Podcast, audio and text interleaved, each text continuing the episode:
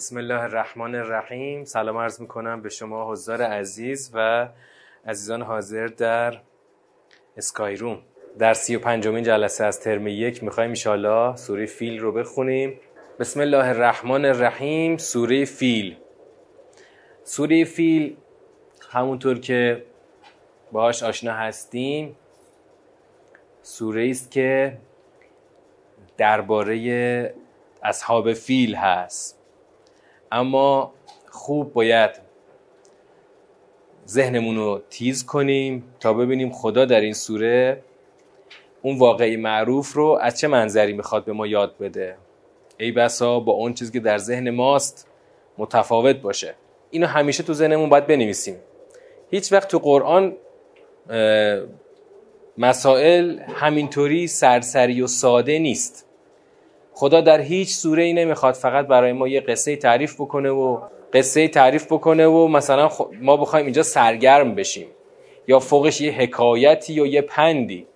قرآن مثلا گلستان سعدی نیست که ما فقط بخوایم یه سری حکایت هایی رو بشنویم و مثلا یک پندهایی بگیریم و فقط همین.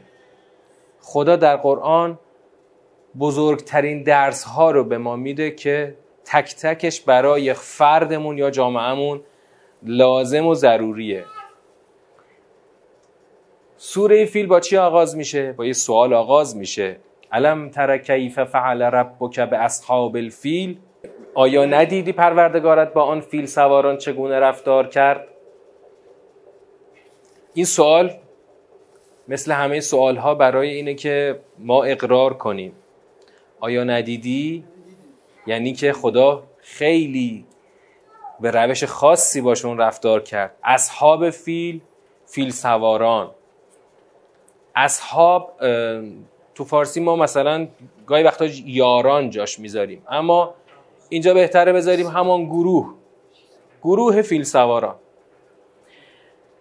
سوال بعدی علم یجعل کیدهم فی تضلیل؟ آیا خدا کید آنها را در بیراهه قرار نداد؟ معلوم میشه که اونها یک مکری، یک فریبی، یک کیدی یا بگو یک نقشه‌ای طراحی کردن که خدا نقشه هاشون رو نقشه برآب کرد، در گمراهی، در بیراهه قرار داد، یعنی نذاشت که نقشه اونها به هدف بخوره. خدا نقشه هاشون رو از اون مسیری که اونها فکر میکردن دور کرد. و ارسل علیهم طیرا ابابیل. این ادامه سواله، یعنی وقت خدا برای این که اون نقشه و کید آنها رو در بیراه قرار بده چیکار کرده؟ ابابیل، پرنده های ابابیل رو براشون فرستاده. پرنده های ابابیل چیکار کردن؟ ترمیهم به حجارت من سجیل. آنها را رمی کردند. رم یعنی چی؟ یعنی بمباران، تیرباران. اونها رو تیرباران کردن. با چی؟ با سنگ‌هایی از سجیل. سجیل همون سنگ و گله، میشه کلوخ. گلی که مثلا صفر شده باشه. یعنی این حتی سنگی که خدا سر منقار اینا داده یه کلوخه، چیز عجیب و خاصی نیست. اما نتیجه چی شده؟ فجعلهم كعصف مأکول. خدا آنها را مانند عصف مأکول کرد. جعل فاعلش کیه؟ خدا. عصف مأکول یعنی چی؟ یعنی دانه‌ای که مغزش خورده شده باشه، یعنی دیگه بیخاصیت شدن. اون لشکر فیل سواران عصف مأکول شدن. عصف مأکول هم دیگه هیچ فایده‌ای نداره، چون از توش چیزی در نمیاد. اینا خدا داره تشبیه میکنه، اینا رو به عصف مأکول تشبیه میکنه، یعنی مثل دانه‌ای که فقط اون غلافش مونده و مغزش خورده شده، دیگه هیچ اون هیبت ظاهریشون شکسته شد. خب الان این دور اول بود. برای چی؟ برای اینکه بفهمیم که سوره چه ساختاری داره. ساختارش کاملا واضح و روشن. در واقع دو تا سوال و اون دومین سوال هم ادامه پیدا کرد تا اینکه رسید به نتیجه. اون فجعلهم هم نتیجه. پس میبینیم که سوره کاملا در یک مسیر، در یک بند ما رو پیش برده. بعد دیگه تو نگاه ساختاری ما چیز خاصی نداریم که بخوایم روش تأکید بکنیم. الان تو دور اول که نگاه ما ساختاری بوده چیز خاصی نداریم که توضیح بدیم. معانی کلمات رو دونستیم، ساختارها رو هم دونستیم. دو تا سوال داشتیم، سوال دوم باز یه جمله بهش عطف شد. بعد ترمیهم یه جوری باز عطف به همونه، فجعلهم هم نتیجه است که بار شده، به بار آمده. خب پس دیدیم که این سوره یک سیاق داره. حالا میخوایم ببینیم که خدا ما رو در این سوره میخواد از کجا به کجا ببره. اگه به نمودار سوره خوب دقت بکنید میبینید که دو تا سوال اول سمت راست نوشته شده. خب بعد بقیه اون سه تای بعدی دیگه عطف شده، یعنی در ادامه دومی اومده، یعنی اون سه تای بعدی ادامه همون سوال دوم هست. این از لحاظ ساختاری همون دو تا سوال اول اصل کلام بوده و دو تا بقیه اونا عطف شده به این سوال دوم. خب خیلی ساختار ساده‌ای داره. حالا میخوایم چیکار بکنیم؟ بیایم تو دور سوم که چون سورمون یک سیاقه، دور سوم با دور چهارم یکی میشه. کلا ما در سورهای تک سیاقی سه مرحله داریم برای رسیدن به ساختار کلام. خب میخوایم وارد دور اصلی یا دور تجزیه و تحلیل محتوایی بشیم. خدا از ما یه سوالی پرسیده: ندیدی خدا با آن فیل سواران چه کرد؟ این سوال خیلی سوال واضحیه. شاید اگر سوره، یعنی قبل از نزول سوره، از همون مردم عصر نزول هم میپرسیدیم که خب خدا با فیل سواران چه کرد؟ خدا نابودشون کرد. اما خدا از این سوال میخواد ما رو به یک نقطه مشخصی ببره. کلمه رب رو دقت بکنید. کیف فعل ربک، پروردگار تو با فیل سواران چه کرد. خب این همون کلمه‌ای که بارها و بارها باش مواجه بودیم، یعنی همون کلمه‌ای که کلمه رب که اسم عامه. کلمه رب اسم خاص خدا نیست، ولی خدا هر وقت خودشو با رب به ما معرفی میکنه یعنی چی؟ یعنی میخواد بگه من پروردگارم. پروردگارم یعنی کی هستم؟ یعنی مدیرم، مدیر صحنه خودمم، مدیر صحنه خودم هستم. من پروردگارم، پروردگار تو، همون پروردگاری که تو رو الان به رسالت مبعوث کرده و فرستاده تو دل این گرگ ها. خب همون پروردگار تو با فیل سواران چه کرد؟ همین چند سال قبل، همون سالی هم که پیغمبر اکرم به دنیا اومد، یعنی چند سال پیش میشه. مثلا این سوره هم اگر اوایل بعثت نازل شده باشه، همین 40 و چند سال پیش، یعنی قصه دور نیست. اون مردمی که اون قصه رو، اون واقعه رو با چشمشون دیدن هم خیلی هاشون هستن. پروردگار تو با اون فیل سواران چه کرد؟ پس همین اولش یه پیامی داره. خدایی که با اون فیل سواران اون کارو کرده و که الان خلاصه ایشو فقط گفت، الان همون خداست که داره تو رو مدیریت میکنه. اما الان شاید لازم نباشه خدا ابابیل بفرسته و سر منقاراشون سجیل بده و یه دفعه بیان همه چیزو کن فیکون بکنن. و اما قاعده همونه، یعنی بهتره بگم خدا همون خداست، همون قدرت الان هست، همون قدرت پشت تو هست. ممکنه لشکر فیل سواران بازم با تو مقابله بکنن،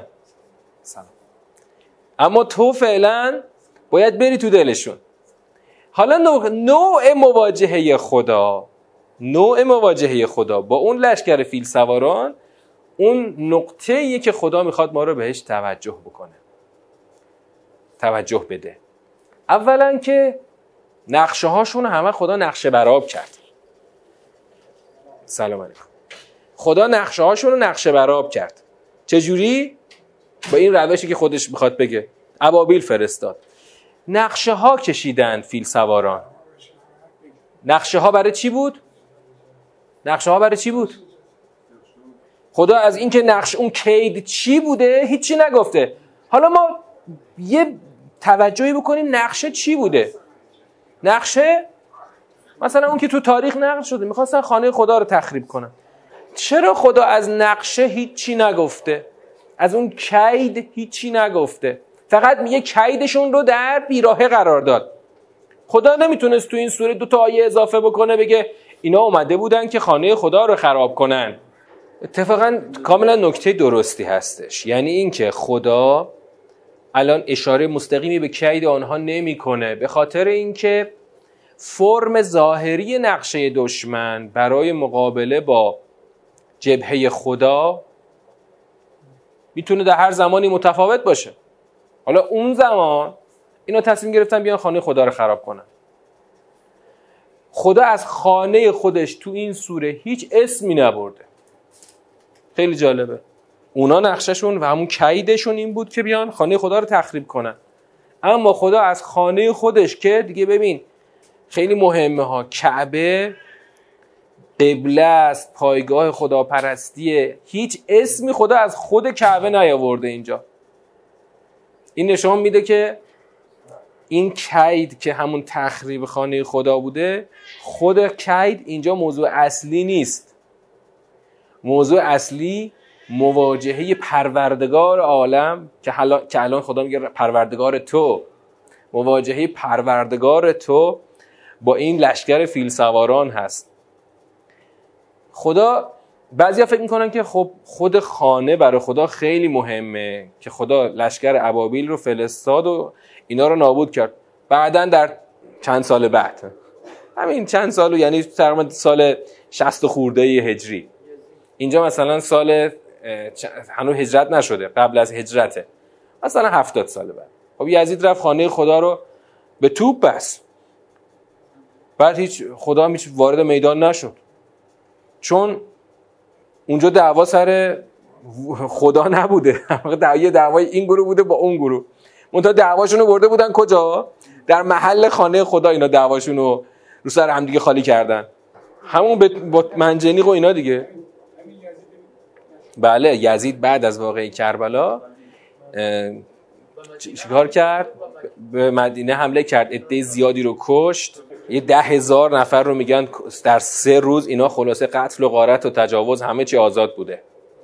بعد که البته در اون 3 روز اتفاقی کسی به خانه امام زین العابدین تعرضی نکرد، چون دیگه بعد از واقعه کربلا ترسیدن که دیگه بخوان، یعنی با اهل بیت بخوان بیشتر از این مقابله کنن. تو اون 3 روز قتل و غارت خانه امام زین العابدین مورد تعرض قرار نگرفت. اما بعدش هم که کعبه رو تخریب کردن، بله امام در مدینه بود، اما در کعبه که اینا اومدن خانه رو تخریب کردن، خدا کاری نداشت، اومدن تخریب کردن. چرا؟ چون که دعوای این گروه با اون گروه بوده. اما الان اصحاب فیل با خدا مشکل داشتن، حالا مظهر یکتاپرستی که خانه خدا بود اومدن تخریب کردن، اما خدا تو این سوره از خانه اسم نبرده، به خاطر اینکه اصلا فرم ظاهری دشمنی دشمن الان مهم نیست، مهم نحوه مواجهه خداست. نحوه مواجهه چجوره؟ خیلی جالبه. خدا در نحوه مواجهه و در واقع نابود کردن این اصحاب فیل و در بیراه قرار دادن نقشه هاشون میگه من فقط چیکار کردم؟ ابابیل فرستادم، پرنده های ابابیل فرستادم، سرشون هم سر منقارشون هم یک کلوخی دادم. خیلی جالبه، خدا برای فیل پرنده فرستاده.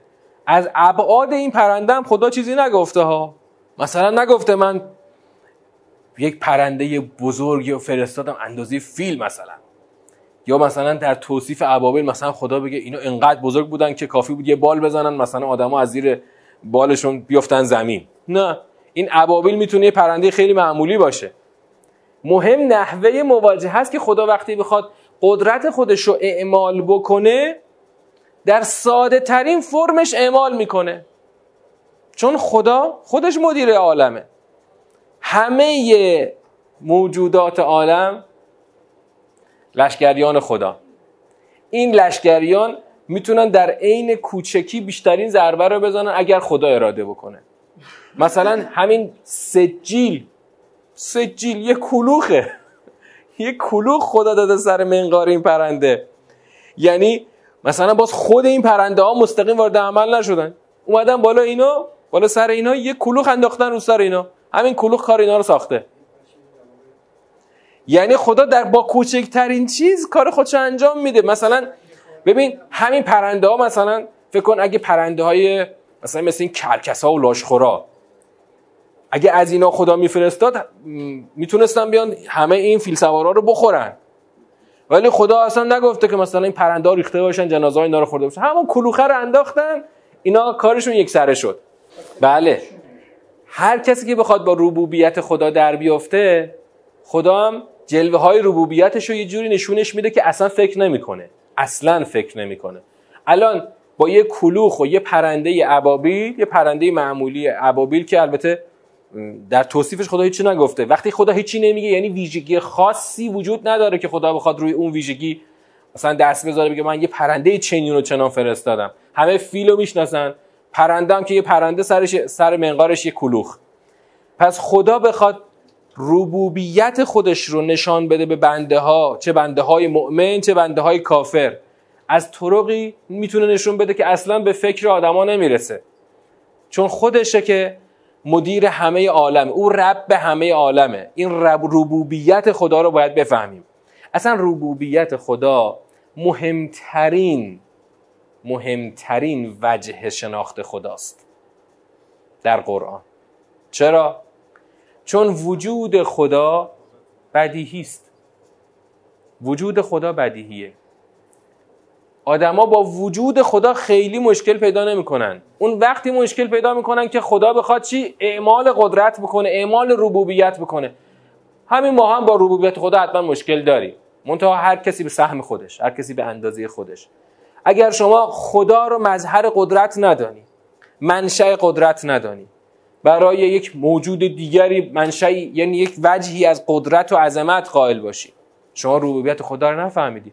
خدا الان ربوبیت خودش رو در ساده ترین فرم داره به بندهاش نشون میده. بنده های کافر رو که به جنگ خدا آمدن نابود کرده، بال فیلاشون همه رو نابود کرده، بنده های همین صحنه رو به بنده های مؤمن نشون میده تا مؤمنین هم درس بگیرن بابا خدا هست. خدا هر زمان بخواد اعمال قدرت بکنه میتونه.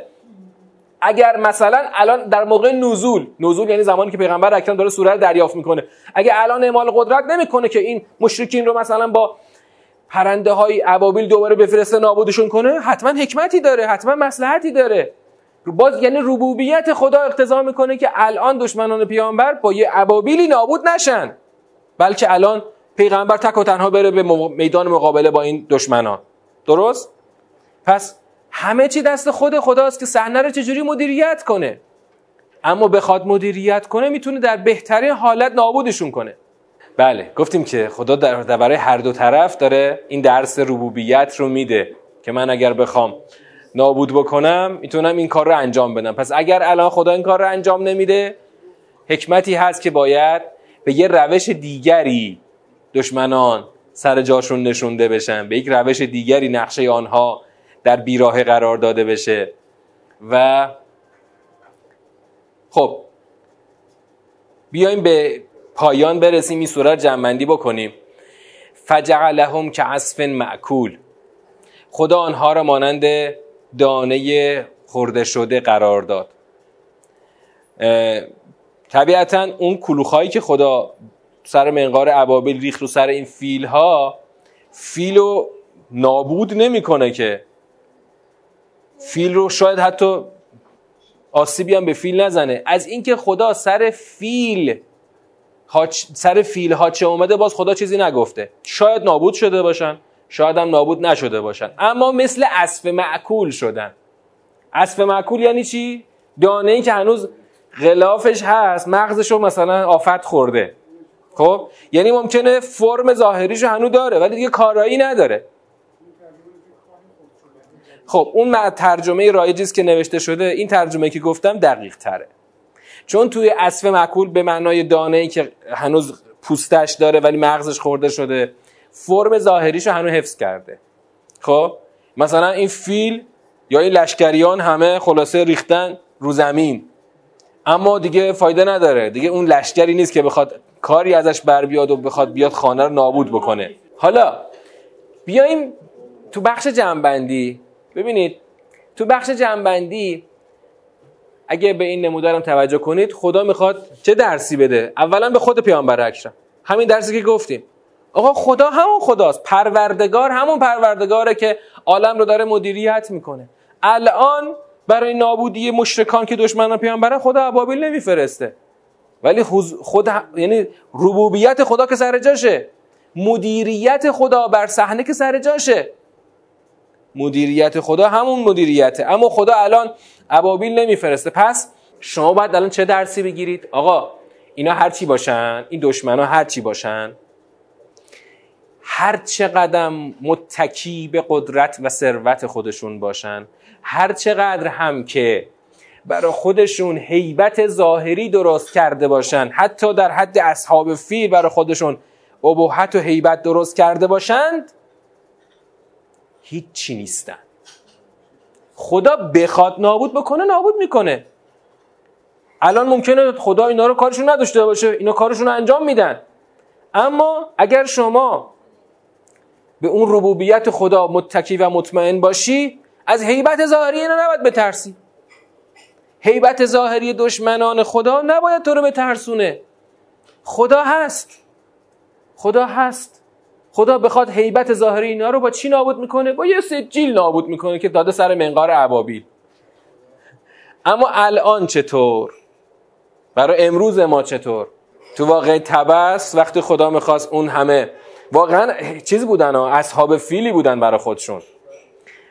کتاب حادثه تبس نوشته چارلی بکویس، اینو بخونید، همون فرمانده اون یگان این کتاب رو نوشت بعد که شکست خوردن. ولی نکته مهم، ببین اصحاب فیل این زمان با تمام هیبتش اومد، اینا چنان به خودشون مطمئن بودن، دقیقاً ماکت لانه جاسوسی رو ساخته بودن و اینقدر تکرار کردن، اینقدر تکرار کردن که دیگه خسته شده بودن نیروها که بابا بس دیگه، همه این فنون عملیات رو ما از بر شدیم. اینقدر که یعنی به تمرین‌های خودشون متکی بودن. نیروها رو وقتی سوار 330 کردن، همه چیز رو دقیقه و ثانیه حساب کرده بودن. 330 در این ساعت از کجا بلند میشن؟ از دریای سرخ، از پایگاهی که تو اونجا داشتن، مصر. آره بلند میشه 330 میاد، صاف میاد مثلا از اون منطقه که چون ارتش ما هم خودشون ساخته بودن، نقاط کور راداری رو به خوبی میشناختن، دقیقاً از فاصله سواحل مکران عبور کردن، اومدن اون بیابون بیابا علف و بدون آبادی رو طی کردن، اومدن تا 160 کیلومتری تبس و اونجا نشستن رو زمین.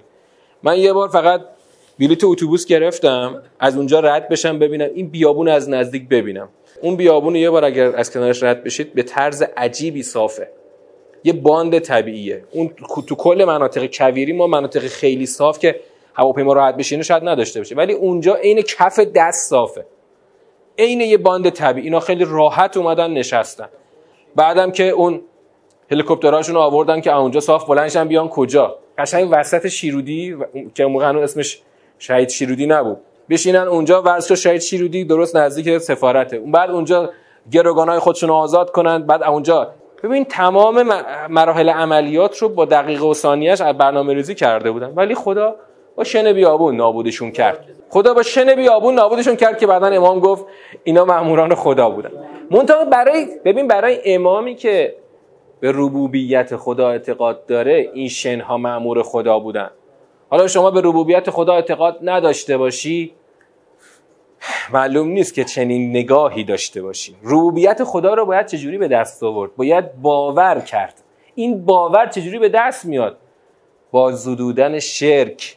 هر چقدر تو به ربوبیت خدا نزدیک بشی، یعنی به توحید خدا، به باور به توحید خدا نزدیک بشی، این نگاه رو پیدا میکنی که باور میکنی که همه عناصر عالم جنود خدا هستن.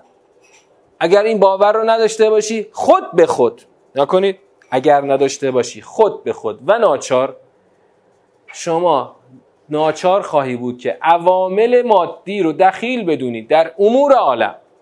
اون آقا که اومد گفت آمریکا میتونه با یه بمبش تمام تسلیحات ما رو نابود بکنه، این جمله در ادبیات قرآن عین کفره. چرا؟ چون داره دشمن همون اصحاب فیل رو داره بزرگ میکنه، از هیبت ظاهری او ترسیده و اصلا ربوبیت خدا رو نمیبینه.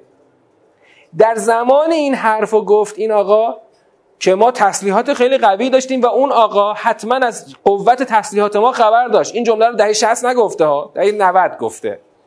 دهه 90 گفته. دهه 90ی که ما مثلا 20 سال قبل شهابسه رو ساخته بودیم، بعدن چقدر موشکامون قوی‌تر و بهتر شد. در عین اینکه میدونه ما چی داریم، باز میاد هیبت دشمن رو بزرگ میکنه. مثلا اگر بگیم دهه 60 میگفت، من یادتون شاید شما آرش خیلی اکثرا دهه 60 دیگه همتون دهه 60 به خوبی یادتونه. من یعنی خوب یه صحنه تو ذهنم مونده، سال 68 بود، ما تازه خونه زندگیمون رو پدرمون برده بود اهواز، منم بچه تازه اول راهنمایی بودم. یکی از بچهای کلاس همین سوال پرسید از یکی از معلم دفاعی بود، گفت آقا شما درباره سیستم ناوهای آمریکایی چی میگید؟ اگه ناوهای آمریکایی بخوان ما رو نابود کنن که خیلی راحت میتونه. حالا اونم یه بچه‌ای بود انگار خیلی شارژ بود از این حرفا. بعد معلم یادم نیست چه جوابی داد، ولی این سوال اون پسر من خیلی خوب تو ذهنم موند که خیلی براش مهم بود که تازه این سوال مال سوال اون پسر مال کی بود؟ زمانی بود که ما 8 سال دفاع مقدس رو پشت سر گذاشته بودیم. کلا فرق نمیکنه که شما در چه زمانی باشی، مهم اینه که واقعا به ربوبیت خدا اعتقاد داری یا نداری. و نکته مهمش اینه که اگر شما به ربوبیت خدا اعتقاد نداشته باشی، حتی اگر تسلیحات هم داشته باشی، بازم از هیبت دشمن شما میترسی. نمونهش اون آقا، وقتی اعتقادی نباشه، هر چقدر هم قوه خودتو تقویت کرده باشی، بازم از دشمن میترسی که دشمن اگه الان این کارو بکنه چی میشه. یعنی چنان تو حرف زدنش ترس رو میخواد، به هم ترس افتاده تو جونش، هم میخواد اینو به دیگران انتقال بده. فتنها راهش چیه؟ تنها راهش اینه که واقعا ربوبیت خدا رو باور کنی، از هیبت ابرقدرت نماها نترسی. ما اینا رو اسمشون میذاریم ابرقدرت نمایان، نه ابرقدرت ها، یا به قول اینا قدرت های جهانی. این قدرت های جهانی وقتی از دهن اینا نمیافتاد در ادبیات قرآن یعنی چی؟ یعنی اصلا هیچ درکی از ربوبیت خدا نداره این آدم.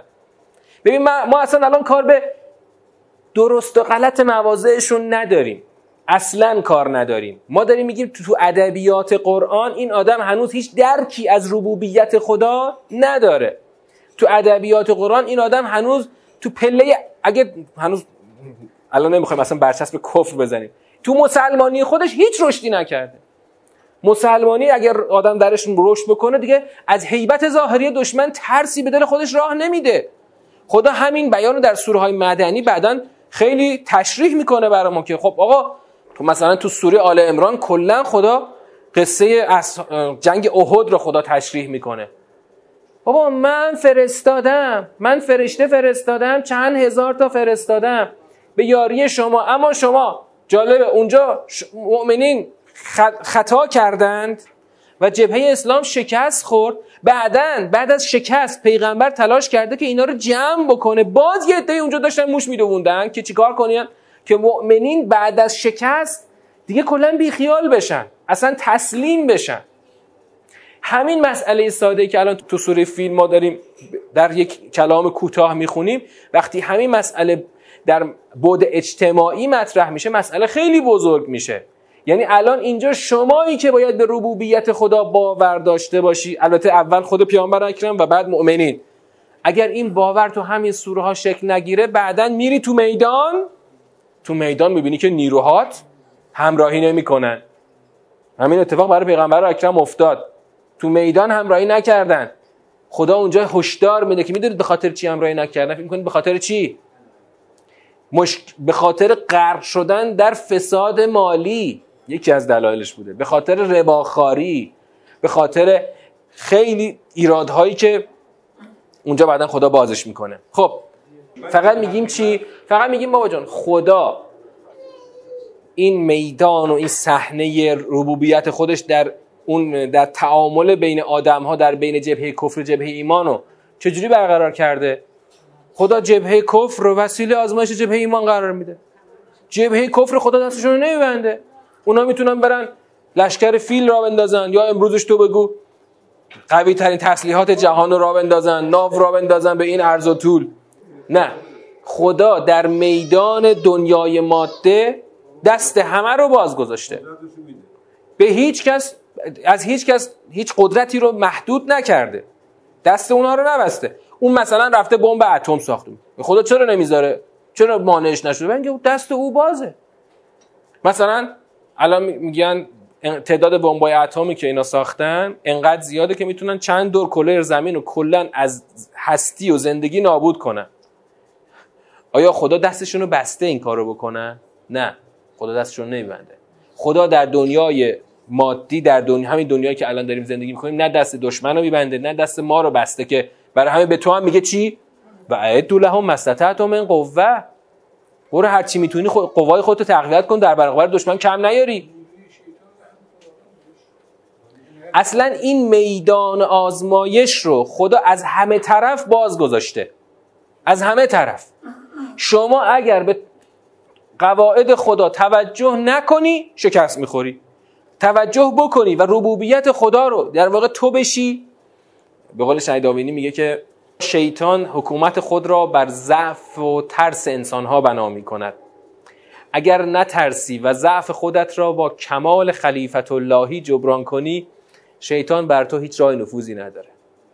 همیشه ابزار شیطان همینه، ترسوندن و یا ضعف خودمون. او خودش رو، ما رو از هیبت خودش میترسونه و ما هم اگر دچار ضعف باشیم، این دوتا رو باید خودت به تلاش کنی جبران کنی تا در میدان، در اون میدان سخت کارزار، از دشمن شکست نخوری.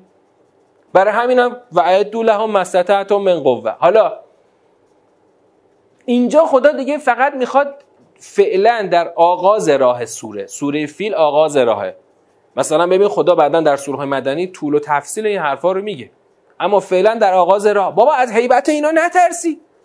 این آغاز راه یعنی آغاز بعثت. اینا هرچی باشن از اصحاب فیل که بزرگتر نیستن. من بخوام نابودشون کنم، ببین شما همین الان فکر کن، خودتو بذار اول عصر بعثت، اول عصر بعثت، یه پیغمبر تک و تنها با چند تا یار ندار و پاپتی که هیچ پول و پله‌ای نداشتن، ثروت و قدرت دست همه اونور بوده. خب بعد رفته به مقابل جبهه‌ای که همه چی داره، ثروت، قدرت، هیبت، همه چی داره. بابا از ظاهر اینا نترس. ببین شما همین از ظاهر اینها نترسی، یه گام جلویی و بعد میری ضعف خودت هم جبران کنی، میشینی نیرو جمع میکنی، یار میگیری، همون قوای اندکی که داری اونو خوب مدیریت میکنی که در صحنه از کمترین قوایی که داری بیشترین استفاده رو ببری. زمان دفاع مقدس همینطوری بود دیگه. مثلا مخصوصا اول جنگ که اصلا هیچی نداشتیم، تا آخر جنگ هم چیز زیادی نداشتیم، خیلی اوضاع فرق نکرده بود، ولی از همون نیروی کم ما بعد بیشترین استفاده رو میبردیم. مثلا تو تمام خاطرات دفاع مقدس اومده که اونور همیشه با تانک می اومد جلو. خب ما اینور تانک نداشتیم، 4 تا تانک هم که از زمان قبل انقلاب داشتیم همون اول جنگ بنسد همه رو فرستاد تو دشت خوزستان، همه تانک‌ها تارومار شدن، نابود شدن. یعنی تانک‌های لشکرای خوزستان همه تارومار شد. پس خودتو باید تقویت کنی تا در برابر اون ابرقدرت نما کم نیاری. حالا بعدن چی؟ بعدن که رفتیم حالا دیگه حکومت تشکیل دادیم، اون وقت میریم چیکار میکنیم؟ خدا میگه من رباط الخیل، هر چی لازمه، اسب، تیرانداز، هر چی لازمه فراهم کنید تا برید به جنگشون. منتها بازم اینور کمتر بود دیگه، اونور 1000 نفر آورد، اینور 300 نفر. تو جنگ بدر، باز تو جنگ بعدی، تو جنگ احزاب اونا دیگه رفتن هر چی آدم داشتن جمع کردن آوردن. تو همون جنگ احزاب خدا ربوبیت خودش نشون داد دیگه، چون تو جنگ احزاب پیغمبر اکرم با مشورت یاران تصمیم گرفت که تو مدینه بمونن دیگه. درست؟ اگه اونا می‌خواستن، واقعا اگه می‌خواستن با اون همه آدمی که آورده بودن پیغمبر رو، شهر رو نابود کنن، این کارو میتونستن، ولی بازم خدا ربوبیت خدا اونجا کار کرد که اونجا جنگ فرسایشی شد. خدا طوفانی رو فرستاد و این زمین و زمان به هم دوخته شد و اینا خلاصه در اثر اون فرسایشی شدن جنگ خودشون گذاشتن رفتن. یعنی جنگ رو در روی بزن در نگرفت، جز همون ربرد کوتاهی که بین حضرت علی علیه السلام. ببینید ما اینو، ببین ما اصلا نمیگیم خدا میده، به ما میده یا به اونا میده. خب آقا خدا این زمین رو گذاشته، تو چه کافر باشی چه مؤمن میتونی بری از مواهب زمین استفاده کنی. اون زمان طرف میرفت لشکر فیل را مینداخت. خب این زمان چیکار میکنه؟ این زمانم به تو اجازه داده که مثلا الان برو بوشک بساز، برو هر چی میتونی بساز، برو پهپاد بساز. یکی از پهپادارم اسمش رو ابابیل گذاشتن اخیراً، چون که خیلی ریزه میزه میتونه ضربه‌های کاری وارد کنه. آقا همین ابابیل تو برو با دست بساز، مثلا بفرست آرامکو رو چند تا موشک بزن پدرش در بیار. تمام سیستم‌های پدافندی که آمریکا بهشون داده نمیتونه یه پهپاد ریزه میزه رو بگیره. خب میتونه بره این مثل همون ابابیل بره یه ضربه کاری وارد بکنه. خب این میدان بازه. اون اگه میتونه بره مثلا هواپیماهاشو پیشرفته‌تر کنه، تو هم برو این کارو بکن. پس منتها قاعده خدا بعدن که تو سوره های بزرگتر خدا قواعدشو گفته دیگه. آقا 1 به 10 ما کار میکنیم. ان یکم منکم 20 صابرون یغلبوا 200. آقا 20 نفرتون پای کار باشید 200 نفر حریفید. یعنی تو لازم نیست بری مثل اون تمام ثروت تو خرج ساختن یه هواپیما بکنی. دیدین گرونترین هواپیماشون چقدر خرج براشون برداشته؟ یه هواپیما ساختن، یه هواپیمای بمب افکن رادارگریز که بالک عقب نداره، مثلثیه. خب 2 میلیارد دلار برای هر کدومش خرج کردن. 2 میلیارد از کلا از این هواپیما 22 تا ساختن که یه دونش هم تو پایگاه خودشون به محض که از باند بلند شد خورد زمین، ترکید هستن. خیلی عجیب، خودشون مونده بودن که آخه این هواپیما با این فناوری پیشرفته 2 میلیارد دلار پولی هواپیما معادل، یعنی خیلی گرونه به حساب خودشون هم خیلی گرونه. چون هواپیما خیلی هم گرون باشه، مثلا بزرگترین هواپیمای مسافری 500 میلیون پولشه. این هواپیمایی که خیلی کوچیکه، خیلی کوچیک نه، بمب افکنه، منتها خیلی به اندازه اون بزرگان 2 میلیارد پولش خرج کردن. خیلی راحت نابود شد. مهم این نیست که ابعادت بخوای بزرگ بشه. اتفاقا با همین روی کردن مثلا سپاه رفت به سمت ریز ساختن، مثلا قایقای کوچیک ولی ضربه زن. میگه ما لازم، فرمانده سپاه میگفت که فرمانده نیرو دریایی میگفت ما لازم نداریم ناو بسازیم که 300 متر طولش باشه. هر چقدر بزرگتر بشی سیبل درشتری هستی برای هدف گرفتن. مهم اینه که بتونی ضربه رو درست بزنی. اما قاعده خدا 1 به 10. آقا تو 1 به 10 برو جلو، خدا پشتت هست. مهم همون نیرویی که پشت این اسلحه میخواد بجنگه. خودشون هم فهمیدن، همون الان آمریکایی‌ها فهمیدن پشت اسلحه هر چقدر این اسلحه رو تقویت بکنه، اگر آدمی که پشت این اسلحه میذاره قدرت جنگ، قدرت نبرد نداشته باشه، کم میاره. ولو تو قوی ترین اسلحه رو بده دستش. تو فیلماشون میان اون سوپرمنای مثل آرنولد و بعدش هم اون بعدیاشون که همیشه یه آدمای اینطوری اینا رو درست میکنن که مثلا به قول خودش میاد یه شلیک میکنه. دهه 70 شمسی یه فیلم ساخته بودن در جهت همین تعظیم هیبت ظاهری خودشون. یه فیلم ساخته بودن به اسم دلتا فورس. نمیدونم یکی از همین بازیگرای معروفشون بود، آرنولد بود یا اون یکی استالونه بود، کدومشون بود. این مثلا سوار یه موتوری شد اومد به جنگ نیروهای حزب الله. یه اسلحه‌ای داشت، مثلا فرض کن یه چیزی مثلا خیلی بزرگتر از یه RPG. این شلیک کرد، مثلا زد تمام این سیستم مثلا نیروهای حزب الله رو ترکون. بعد اینا تو فیلماشون این شکلی میخوان اون هیبت و هیبه روخ ما بکشن. بعد تو عمل که میاد همون نیرو مثلا میاد جلوی ما کافیه یه ضربه کاری در یه نقطه حساس بهش بزنیم، کل سیستمش میریزه به هم. ببینید نکته مهم همینه که از تبلیغات دشمن ما چجوری میتونیم مقابله کنیم با این تبلیغات. یه موقع است ببین تو جبهه ما این رایج شده، شما شاید دیده بودین اون زمان دهه 70 یا آقایی بود دیگه چند سال من اسمش اصلا نمیشنوم، خیلی تو دانشگاه میرفت اونور. من دانشگاه کرمان دانشجو بودم، مثلا این بسیج دانشگاه ایشونو دعوت میکرد از تهران، با کلی هزینه میآوردنش کرمان. مثلا ایشون همین روش‌های چیزو توضیح میداد، همین روش‌های شاگردای رسانه‌ای رو. تا همین زمان 11 سپتامبر هم ایشون خیلی حضور داشت، آقای دکتر بلخاری بود اسمش. ایشون مثلا میومد برای جمع بسیجی‌ها مثلا میگفت که آقا اینا تو فیلمشون، همین فیلم دلتا فورس که میگم، من اون تو کرمان سال 75 تشریح ایشون یادمه، فیلم‌ها رو میآورد نشون میداد که میگه آقا این مثلا اینطوری داره این شاگردای رسانه‌ای رو پیاده میکنه. اما مهمترین مقابله آشنایی سوری با شگردای رسانه‌ای اینها نیست. مهمترین مقابله همون تجهیز نیروی ایمان به خود ایمانه. یعنی مؤمن باید تو الان شما این ربوبیت خدا رو تعریف نکن، همون ادبیات که امام به کار برد توی اون جمله که درباره واقعه تبس گفت که اینا لشکریان خدا بودن، اون ادبیات دقیقاً ناظر به این ادبیات قرآنه. شما اینو نداشته باش تو جبهه ایمان، شما وقت برگه برندت چیه؟ خب اون که هیچی، تو هم مثل همون میشی، فرق نمیکنی. مهم اینه که تو جبهه خودت راز پیروزی رو درست پیدا بکنی، یعنی باز تو نری تو همون وادی آقا اون رفته مثلا هی داره خودشو تقویت میکنه، منم هی خودمو از لحاظ فرم ظاهری تقویت. فرم ظاهری تو تسلیحاتتو قوی بکن، اما یادت نره که خدا ابرقدرت نماها رو چجوری نابود میکنه. خدا بخواد لشکریان خودشو از یک ابابیلی نشون میده، یا تو واقعه تبس با یک ریگ شن بیابون فوتش کنی میره، همین شن بیابون مثلا میشه لشکر خدا. پس ما باید خطمون رو گم نکنیم. متاسفانه ما چون از ادبیات قرآن دور هستیم، ما هم میایم فقط از همون روش‌های ظاهری میایم که تشریح میکنیم. آقا اونا الان چی دارن؟ حالا اون سر جای خودشه. من اون خودم این مستندا رو با سیر تا پیازش میشینم نگاه میکنم. تو همین چند سال اخیر اقلا چند سال اخیر که میگم مثلا 10 سال اخیر اقلا 10 تا مستند این شکلی من خودم که کار بچهای رسانه‌ای مثلا جبهه انقلاب بوده من دیدم.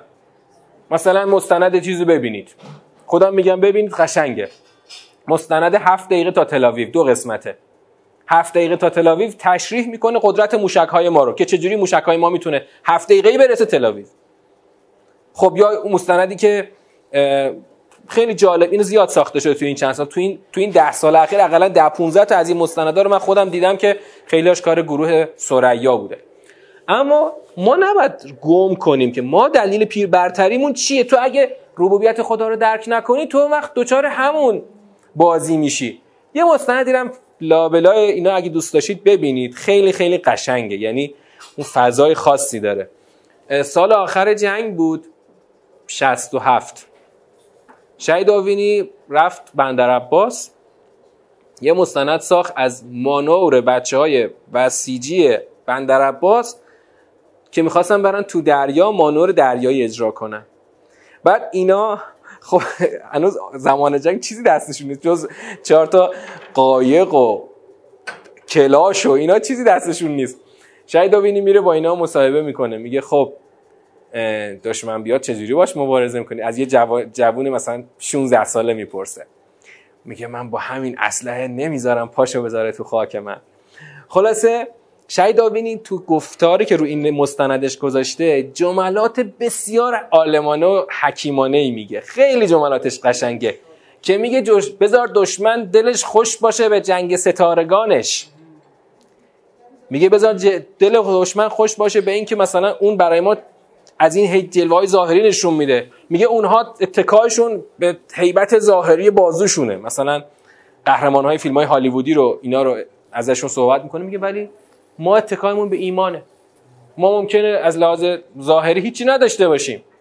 چند تا جوون مثلا لاغر مردنی، حالا اون جوونا که اونجا نشون میده بچهای جنوب همه نیقلیونن، بعد اینا رو نشون میده با هم قیافه‌های جنوبی، میگه ببین این همه میتونه اون هیبت ظاهری دشمن رو بشکنه.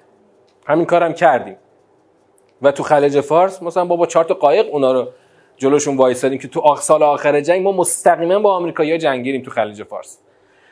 اینم مروری بر خاطرات دفاع مقدس که همیشه اگر از زاویه درس آموزش ما بریم سراغ خاطرات دفاع مقدس، درسای قشنگی داره توش. آره خلاصه اون مستند شهید آوینی رو ببینید.